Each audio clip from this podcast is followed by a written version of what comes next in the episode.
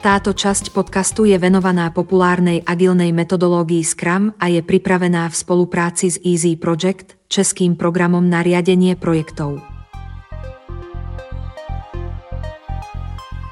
Scrum je bez pochyby jedným z najobľúbenejších agilných prístupov pre vývoj produktov, najmä vo svete softvéru.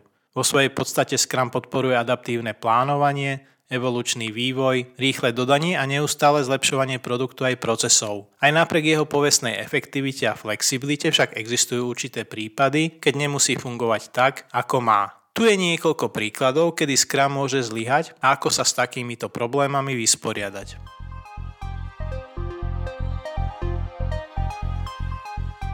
Jedným z kľúčových dôvodov, prečo Scrum nemusí fungovať, je absencia jasnej vízie alebo cieľa. Scrum do značnej miery závisí od schopnosti produkt ownera jasne formulovať, aké sú potreby zákazníkov. Až potom Scrum tým tvorí plán, ako tieto potreby naplniť a delí tieto ciele na menšie úlohy. Bez jasnej vízie môže tým ľahko stratiť smer. Pokiaľ produkt owner nie je schopný poskytnúť jasnú víziu a ciele produktu, Scrum sa veľmi pravdepodobne ukáže ako neefektívny.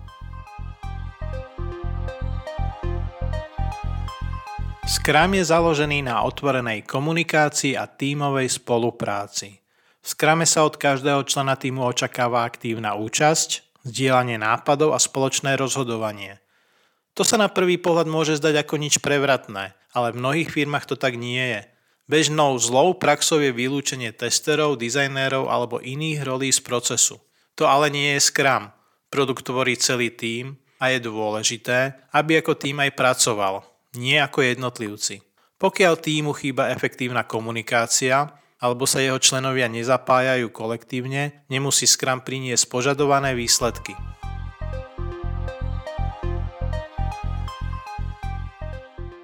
Občas niektorí členovia týmu nepriznajú problémy, neriešia ich, jednoducho ich zamlčia alebo ich neefektívne riešia ako jednotlivci. Pre odbúranie týchto problémov je nutné podporovať bezpečnú kultúru dôvery v týme. Kľúčová je podpora otvorenosti a transparentnosti, keď sa členovia týmu cítia dobre a môžu predkladať problémy bez obáv z následkov alebo odsúdenia týmu.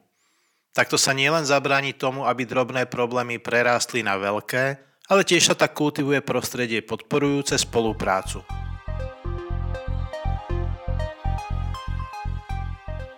Členovia si môžu tímovú komunikáciu vysvetľovať rôzne kvôli neuvedeniu do kontextu alebo nejasnostiam. Nemusia úplne chápať význam určitej práce, čo vedie k nesprávnemu stanoveniu priorít alebo oneskoreným reakciám. To je obzvlášť náročné v remote tímoch, kde virtuálna komunikácia môže niekedy viesť k nedorozumeniu alebo pocitu vylúčenia z týmu. V takom prípade môže byť ceným zdrojom informácií Scrum Boards – na nich môže každý jasne komunikovať postup svojej práce zvyšku týmu. Je to spôsob, ako podporovať transparentnosť v týme. Užitočnosť scrumboardov a pravidelných schôzok však naplno využije svoj potenciál iba spojení s tímovou kultúrou, ktorá si cení otvorené a úprimné rozhovory. Podpora pracovného prostredia, kde sú členovia týmu pozbudzovaní ku kladeniu otázok, hľadaniu ich vysvetlení a otvorenej diskusii o problémoch nielenže znižuje pravdepodobnosť skreslenej komunikácie, ale taktiež umožňuje rýchlejšie a efektívnejšie riešenia prípadných problémov.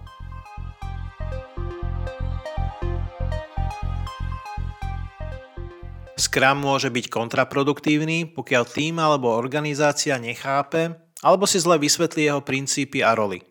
Niektorí môžu napríklad Scrum Mastera vnímať ako projektového manažéra alebo vedúceho týmu, čo nie je správne.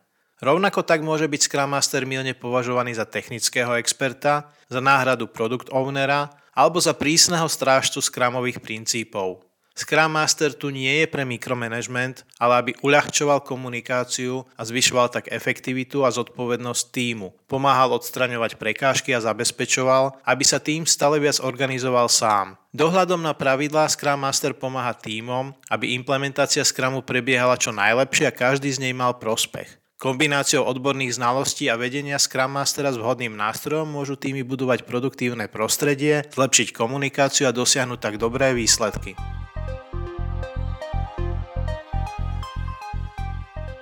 Scrum funguje len vtedy, keď sa celý tým zaviaže k tomu, že v danom časovom rámci splní cieľ vychádzajúci z potrieb zákazníka. Pokiaľ tým nie je dostatočne odhodlaný alebo mu chýbajú potrebné zručnosti či zdroje, môže Scrum zlyhať. Organizácia musí zabezpečiť, aby Scrum týmy mali k dispozícii zodpovedajúce zdroje a znalosti a ich členovia musia byť naladení na produkt aj na seba navzájom. Tu prichádzajú na rad skramové rituály, ako sú každodenné stand-upy, plánovanie šprintov a retrospektívy. Tie poskytujú cenné príležitosti pre tímovú spoluprácu, komunikáciu a výmenu nápadov.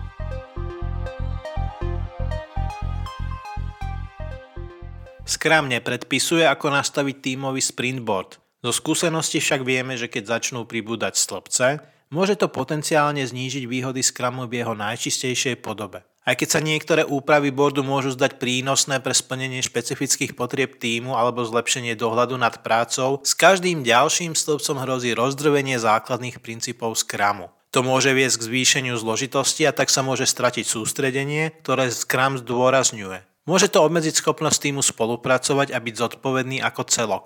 Za dokončenie produktového backlogu je zodpovedný celý tým bez ohľadu na roli jednotlivcov. Preto sa neodporúčajú stĺpce zamerané na roli, napríklad testovanie, pretože tak vytvárajú dojem, že ostatní členovia týmu nie sú zodpovední za dokončenie úloh v nich obsiahnutých. To najvyššie často vedie k vytváraniu zabudnutého staku produktového backlogu a narúša to flexibilitu a efektivitu celého procesu.